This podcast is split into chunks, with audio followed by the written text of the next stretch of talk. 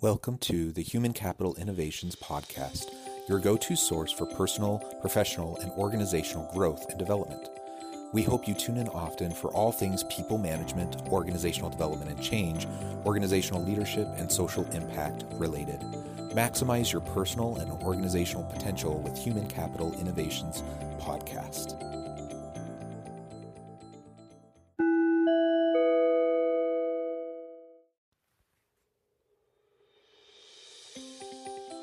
Welcome to the Human Capital Innovations Podcast. In this HCI podcast episode, I talk with Jay Franze about leadership in career development in the music and securities industries.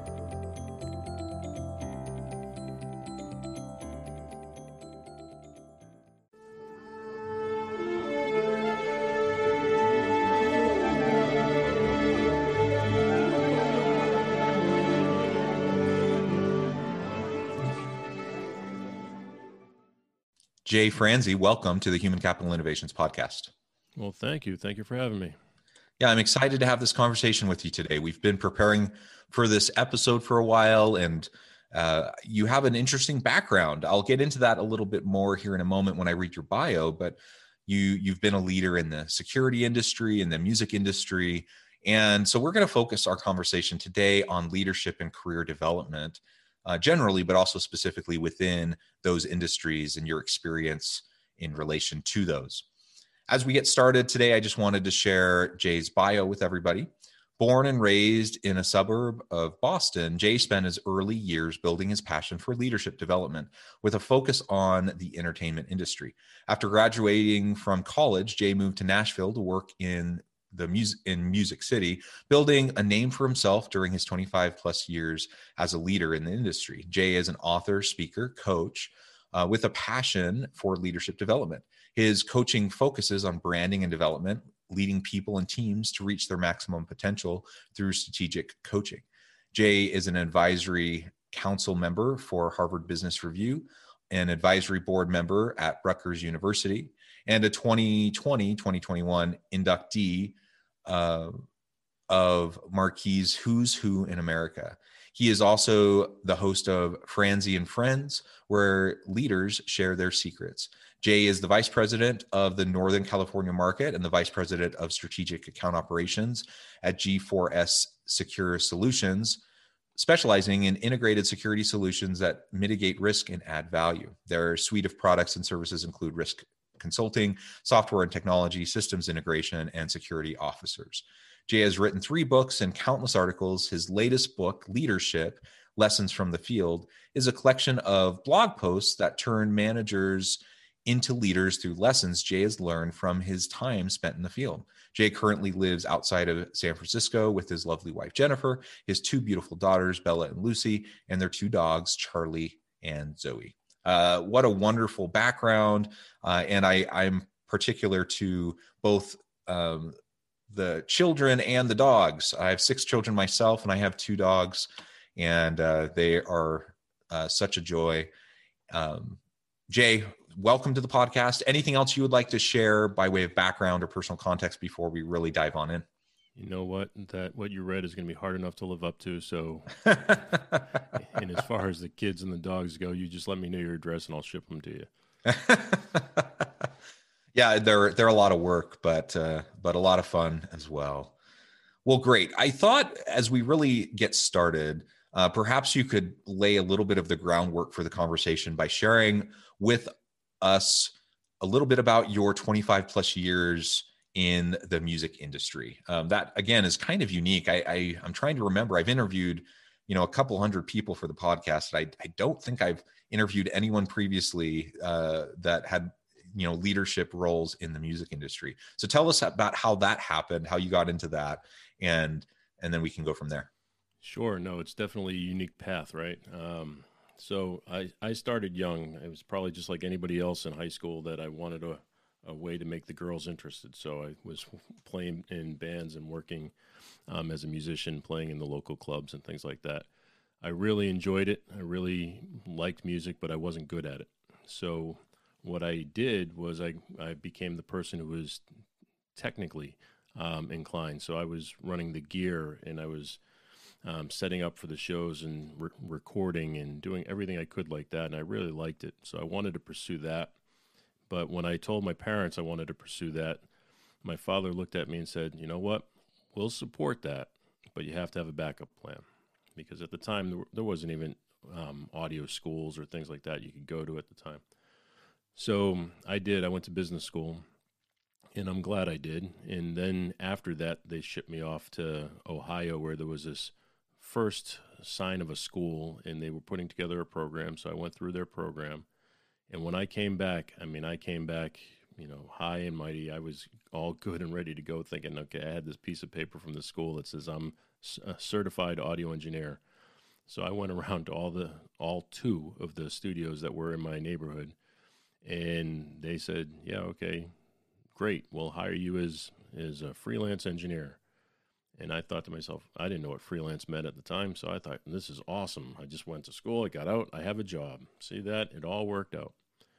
But it, you know, as we all know now, that freelance is not what what you would think.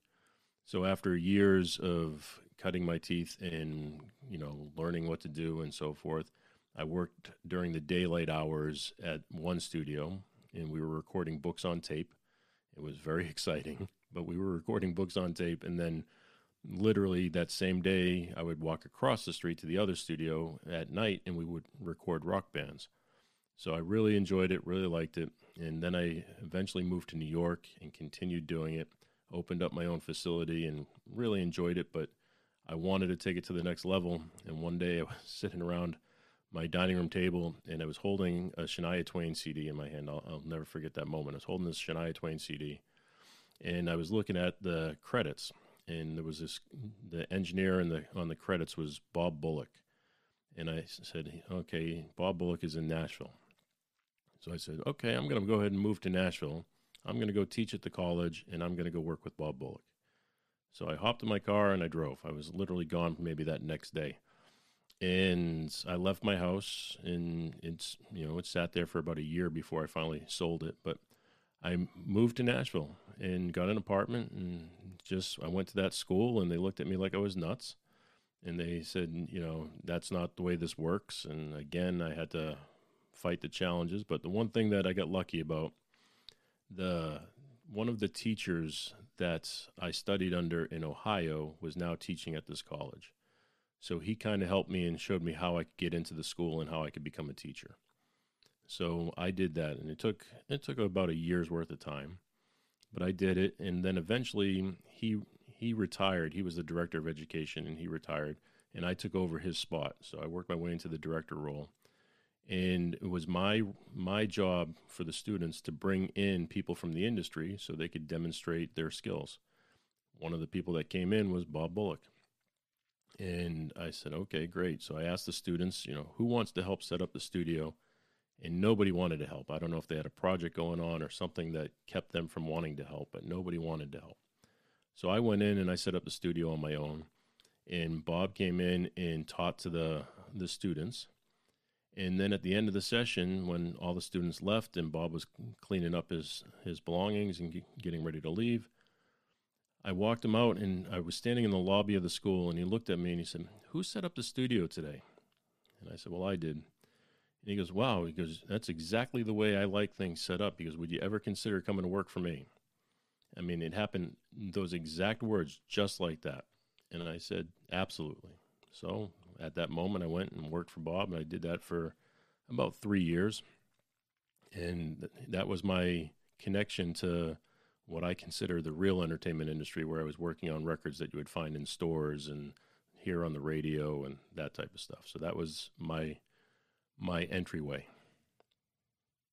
Well, that's super interesting, and I applaud you for following your your interests and passions, even down an uncertain path. Uh, you have more guts than I think a lot of people who who get nervous about those sorts of things. I think a lot of people end up going the safe route, you know, and uh, uh, e- I mean, even as your parents said, you know, have a backup plan. That's not a bad idea. Don't get me wrong. Um, and I teach in a business school, so there's nothing wrong with uh, you know getting a business degree as a backup plan. Um, but I, I, do think there's a lot of people that uh, are a little bit too nervous um, about you know following their their interests, their dreams, their passions, and so uh, great work there, and and the grit and the determination and and just the persistence to make it happen.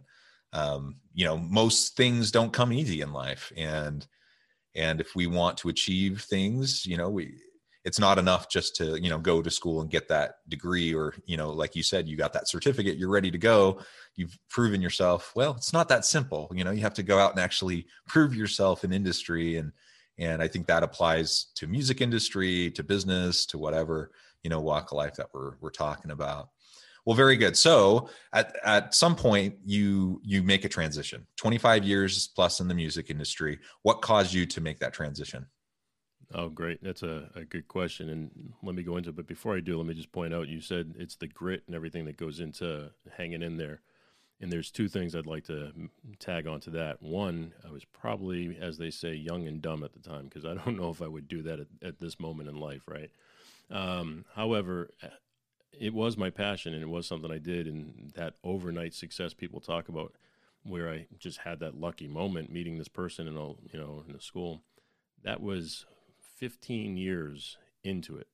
So it was not something that just happened. It was 15 years of preparation for that moment.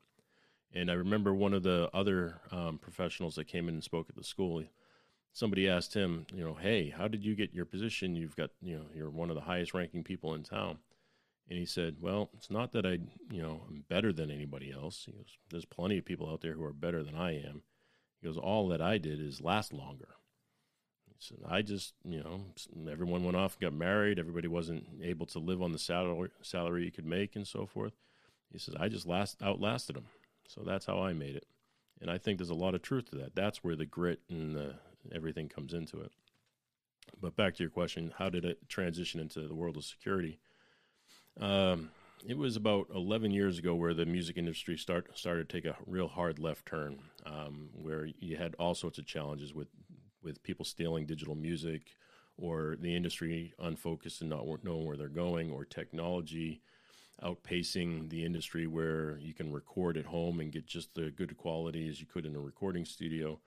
And in reality, the only things we were using the recording studios for at that time were recording live musicians. Like in Nashville, they still do that to this day, where you get a group of eight guys in a room and they, they play all the musician, I mean, all the parts in at one time. But then what happens nowadays is they take that hard drive with them and they go home and they record the rest of the parts at home. So the workload for somebody like myself was just cut in half. So you had to start being innovative and finding other ways of working the industry. So what I started to do, where most guys started to go back on the road and started to work as a road musician, I started working more in artist development and putting um, career paths together for these wannabe artists and even the the more known artists, we book tours and get the tour buses going, and started to make arrangements of how they can get around the country in a in a more efficient manner to save money to make the best use of their time. So I was doing that through transportation companies. So I spent a small stint working for a transportation company because I was when I was doing that, the company said, "Hey, you know, we like what you're doing. It seems to be working out, and would you consider coming and doing it here?" So I did, and we took a transportation company that was very small at the time. It was only like five or so vehicles, and we worked it up over a course of a couple of years to 150 vehicles, which included several tour buses and um, the mini coaches and so forth and we would also have a series of SUVs and stuff that we would use to transport the artists to like the CMA awards and things like that. So I'm still working with all the people I worked with in the music business, recording their records, but now I'm making the arrangements for them to travel or go to award shows. And as I was doing that, I was also making the arrangements with their security teams, where to pick them up, how to you know, where we're going to drop them off, how we're going to handle the red carpet, you know, who's going to walk them down, what doors are we going to open. And that led me into a, a, you know, interest in the security side. So that's where I ended up. And that's when I got into more security. And I've been doing that for the past 10 years now.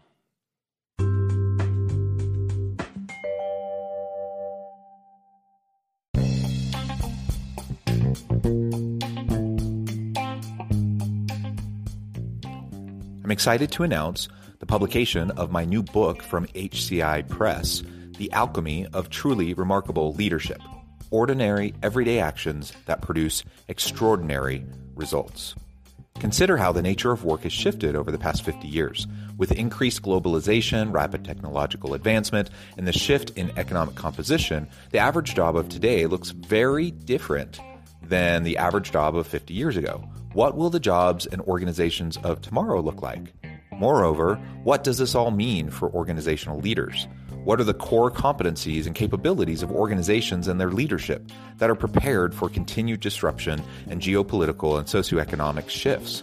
Regardless of what the future holds, increasingly, leaders need to be socially minded, data driven, decisive, champions of talent, and disruptors of the traditional notions of leadership, teams, organizations, and work.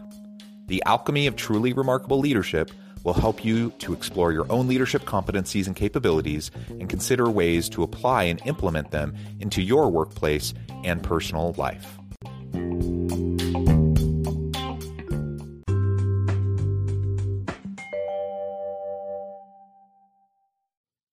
Yeah, well, that's super interesting. And again, I applaud you for the flexibility and agility, being able to pivot.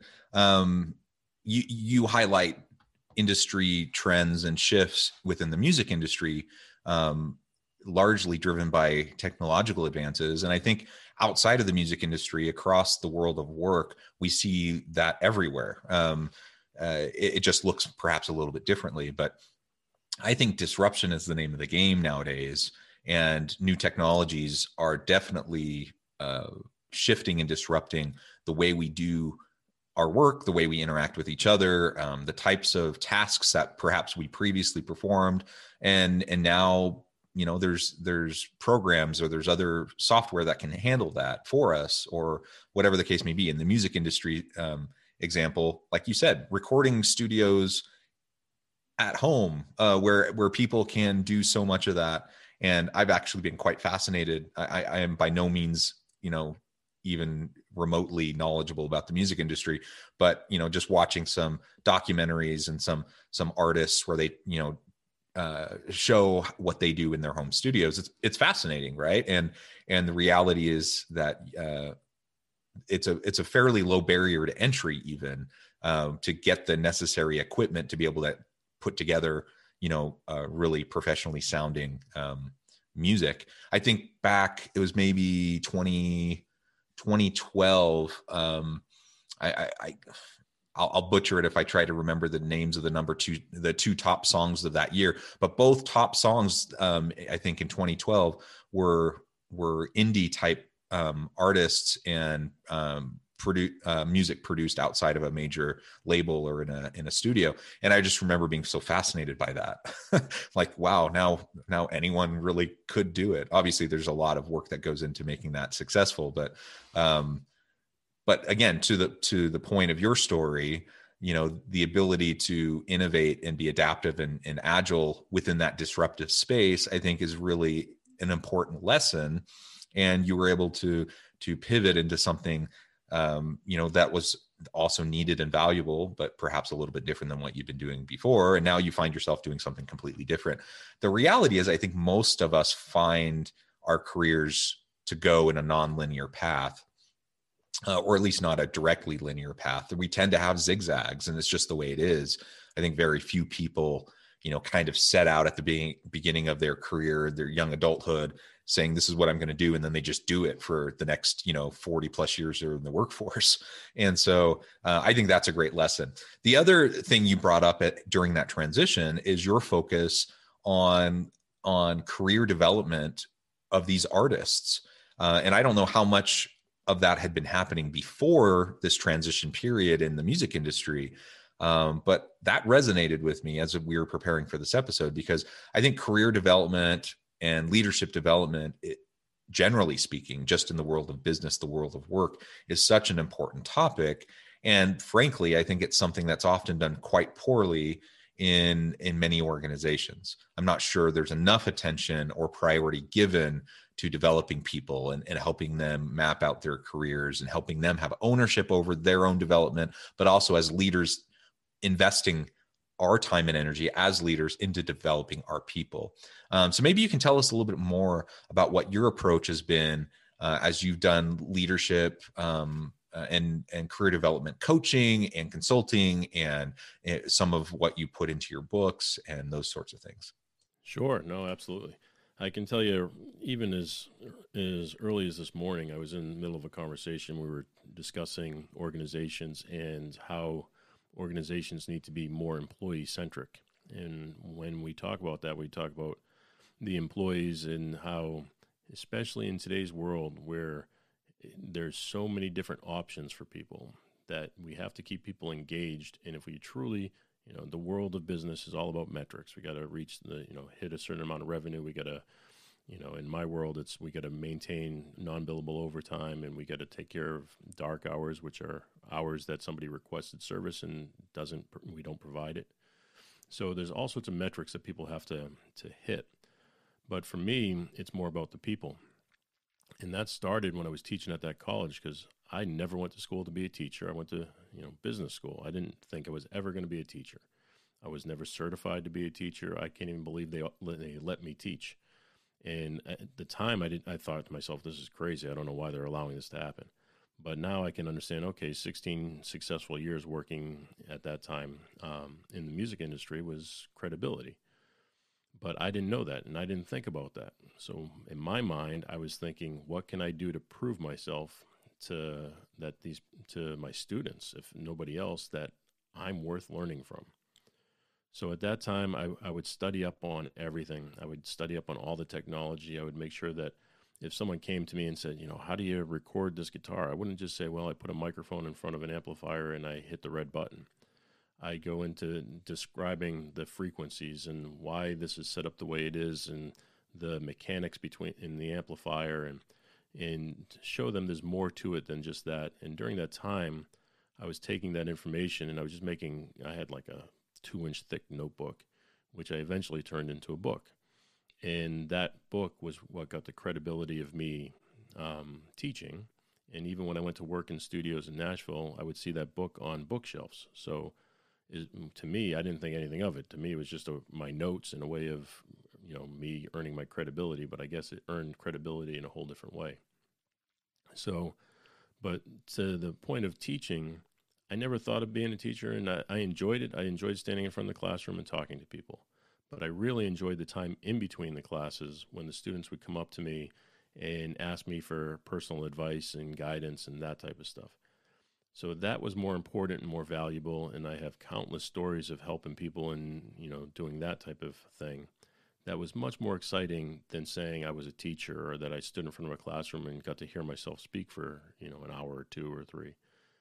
And then when I w- had the opportunity to go work in the organizations that, I'm, that I work in now, they're much, much larger. I mean, the one organization you mentioned at the beginning of the show is the, the world's largest security company. It's the second largest employer in the world next to Walmart. So there's that many employees that work there. And in my world, I oversee about a thousand of them, you know, or thousands of them.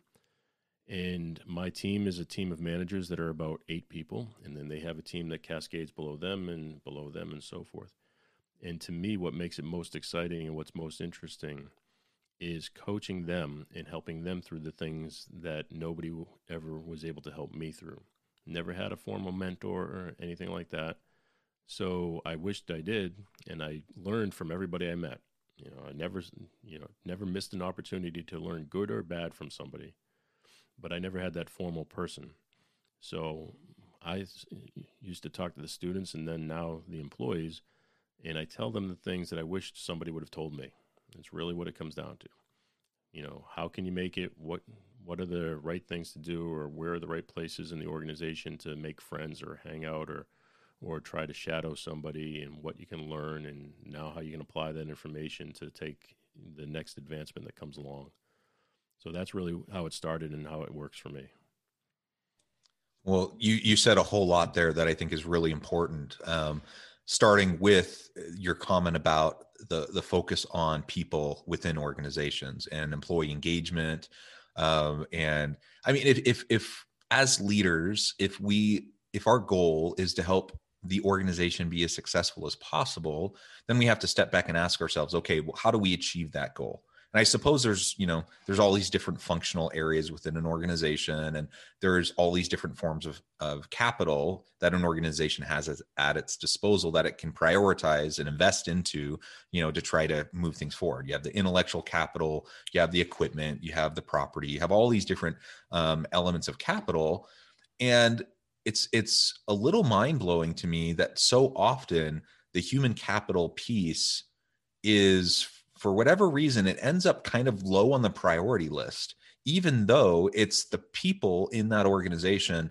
that are doing the that are the creative individuals driving the innovations creating the products and services and actually doing the work of the organization interfacing with the customer in order you know for the organization to bring value to the marketplace.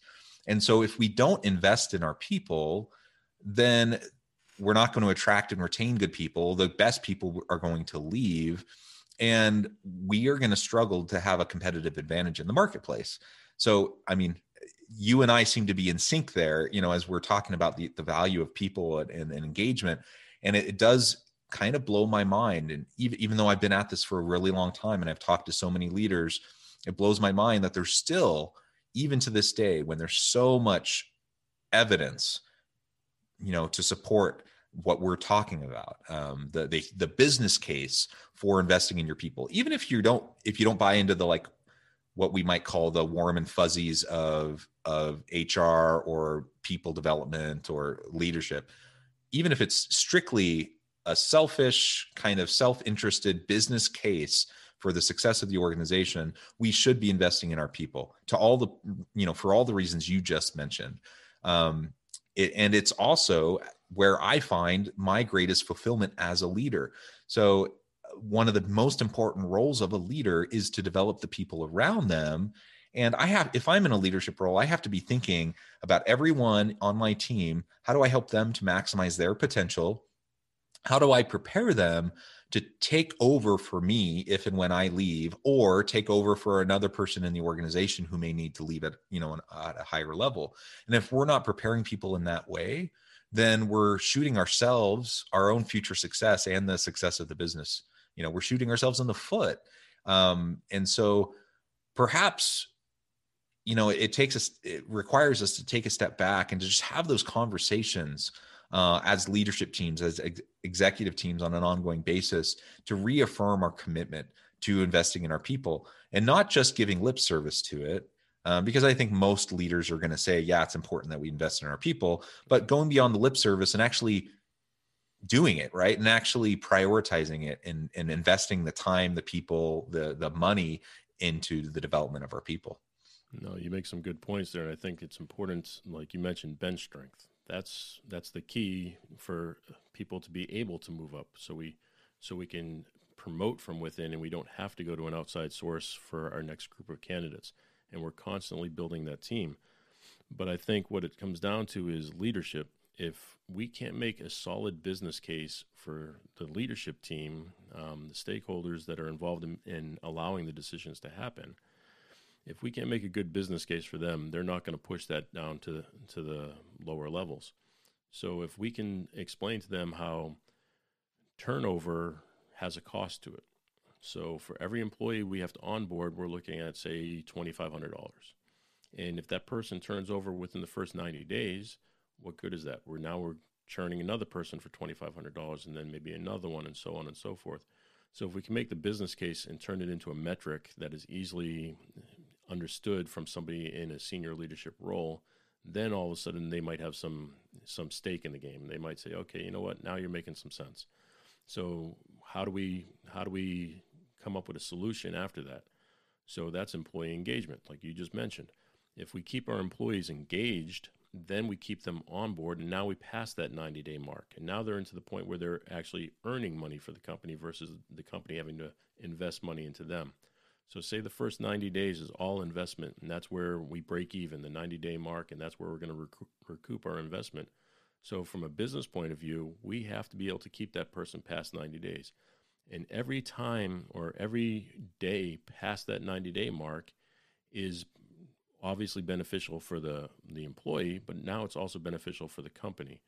And if we can put that on paper or put that in a presentation and put that in front of our stakeholders, then we can come back and say, okay, now we're going to go ahead and invest some time and money into, like you mentioned, HR or the training and the things that we can do to hold engagement levels high for our employees. Because if we can keep the engagement high, that reduces the turnover, that keeps the excitement level going. And then it helps, it doesn't just help with the turnover numbers and the metrics.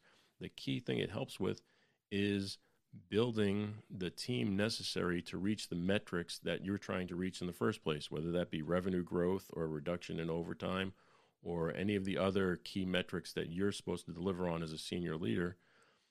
This helps all of that. And then the last piece I'll mention on that, because I know it's a little long winded, is that our frontline employees are the ones we should be turning to for the new innovations because they're the ones that are doing the work. And if they're the ones doing the work and they, they encounter a problem, guess who's trying to fix that problem? They are. We're not sitting next to them. So if, if they're able, you know, if they're making 10 widgets an hour and they found a way to solve a problem with theirs and now they can make 15 an hour, they've just increased your product as well as as well as um, being more efficient in your business world of metrics.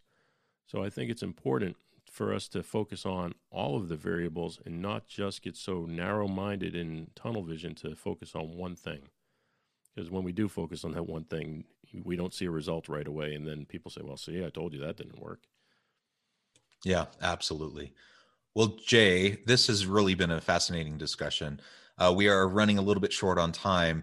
Uh, but before we close, I want to make sure I give you a chance to share with listeners uh, how they can get connected with you, uh, find out more about your current work, uh, your your book, and anything else that you would like to share by way of last word on the topic for today. Sure, no, and I appreciate that. Um, my name is Jay Franze. I'm on just about any social media um, platform out there. It's all at Jay Franze, and you can find them all just by going to jayfranze.com. That's J A Y F R A N Z E.com. And if you do have any interest in things that I jot down on paper, you can read blog articles or find um, books or anything else you might like. Wonderful. Well, thank you, Jay. It has been a real pleasure talking with you. And it's been fascinating to learn just a little bit more of the behind the scenes um, trajectory of your career in the music industry and moving into the securities industry. Uh, but I appreciate your passion for leadership and career development, uh, your passion around people development, uh, I think that's so vital to the successful organizations of the future, particularly in a world that is ever changing and increasingly, it seems like the the rapid pace of disruption um, that continues to increase. And this year, uh, you know, this past year of COVID and just everything moving remotely is just you know one one small example, and as massive as it's been it's just really one small example of all of the coming disruptions that I think are going to be in place. And we, if we're going to be prepared for it, we need to follow your example and others like you who lean into the change, are are adaptable and willing to pivot, and and to really focus on the people uh, around them and and developing those people in order to get you through those changes. So thank you for those insights.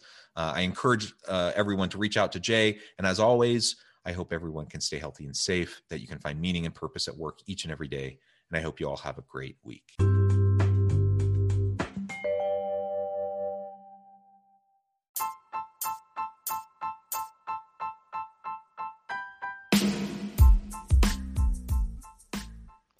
We are excited about the launch of HCI's new magazine, Human Capital Leadership.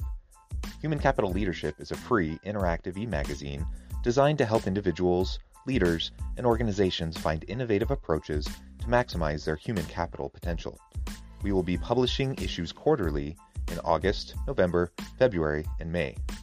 Check out the first issue and let us know what you think.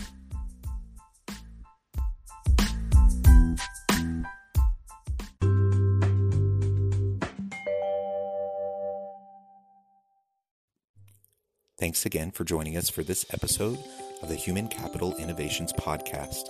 I hope you stay healthy and safe and that you have a great week.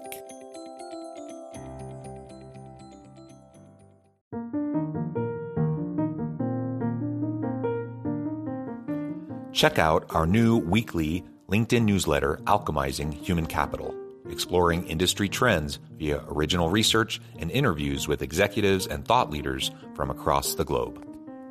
We look forward to having you join us.